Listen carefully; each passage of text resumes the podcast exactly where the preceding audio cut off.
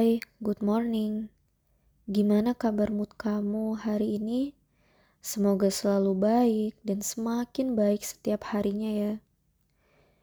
Kalaupun memang lagi bad mood karena banyak banget problematika kehidupan, ya nggak masalah kok. Jujur aja sama diri kamu sendiri. Beri waktu untuk santai sejenak atau meluapkannya dalam tulisan. Saran banget ya, jangan asal curhat ke orang lain, karena kamu gak pernah tahu respon mereka seperti apa. Namanya manusia ya, bisa jadi di luar ekspektasi kamu. Karena pengalaman pribadi, bahkan yang aku tahu dari beberapa orang, bahwa kadang curhat itu ya hanya butuh tempat menuang air, istilahnya gitu. Hanya meluapkan dan butuh tempat bersandar sejenak. kadang gak perlu solusi dari siapa pun. Kadang udah didengerin aja, itu ada rasa lega dan permasalahan hati setidaknya berkurang. Tinggal masalah hidup aja yang perlu dibenerin. Tapi lagi-lagi, jangan sampai mencurahkan perasaan atau masalah ke orang yang tidak tepat. Alih-alih masalah kelar, eh malah nambah masalah baru. Atau jadi bahan si dia untuk menggoreng tentang kamu. Lebih baik curhat deh ke yang selalu dengerin kamu, yang gak pernah menjudge macam-macam, yang sedia kapan pun kamu mau curhat bahkan sehari bisa berkali-kali, bahkan solusinya bisa dari arah yang gak disangka-sangka. Ya, ke Allah Subhanahu wa Ta'ala. Kalau kamu curhat ke Allah, yakin deh, kamu bakal dirangkul dengan cara yang beda.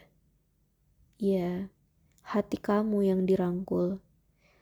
Solusinya mungkin bukan secara vokal yang nyata, tatapan yang nyata, support yang nyata, tapi tuh efeknya nyata banget. Ketika kamu selepas mencurahkan segalanya, kemudian melakukan aktivitas seperti biasa, eh tiba-tiba aja gitu datang cara-cara yang unpredictable, jalan keluar yang benar-benar gak kamu sangka. Dan ketika semua itu udah kamu dapetin, baru deh silahkan cerita kepada orang-orang tersayang kamu sebanyak-banyaknya bahwa kamu udah dapetin tuh yang namanya keajaiban. Keajaiban dari curhat ke dia, menyerahkan semua masalah ke dia, berpasrah padanya. Iya, dialah Allah, Tuhan kita. Sampai akhirnya yang kita miliki hanyalah ikhlas lagi-lagi bukan ikhlas kalau masih diucap. Ya kok gue ikhlas udah ambil aja. No, ikhlas itu kasat mata. Eh, tapi bukan makhluk astral ya. Ikhlas itu ada. Hmm, coba deh. Rasain ketika kamu ada panggilan alam. PUP gitu ya, I mean. Ngarep nggak setelah disiram bakal balik lagi? Enggak dong. Nah, itulah definisi dari ikhlas itu. Sorry if I disturb you your meal time, okay? But true, sebodoh amat itu. Sama halnya ketika ada problem yang susah banget diatasin. Ikhlasin deh. Iya, gue punya masalah ini. Oke, okay, bener. Ya udah, gue ikhlas ini terjadi di hidup gue. Terima, terima aja dulu. Enjoy that. It is what it is. Karena jalan keluar bakal datang ketika kamu pasrah, lepasin, rilis semua masalah itu. Supaya memberi ruang bagi otak, akal pikiran, dan hati untuk mendapatkan nafas dan jalan keluarnya sendiri. Ya, ini memang susah sih ya dibilangin, dijelasin pakai kata-kata dan hasilnya apa.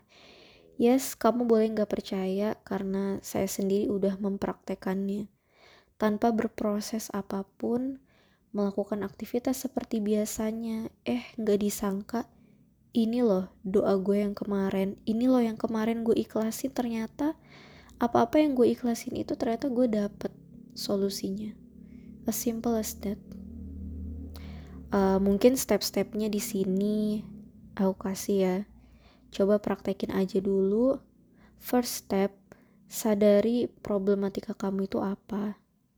Secondly, stop curhat ke manusia, back to Allah. Ketiga, ikhlas. Lepasin aja, biarin masalah itu menemukan jalan keluarnya sendiri. Are you ready for this? I hope so.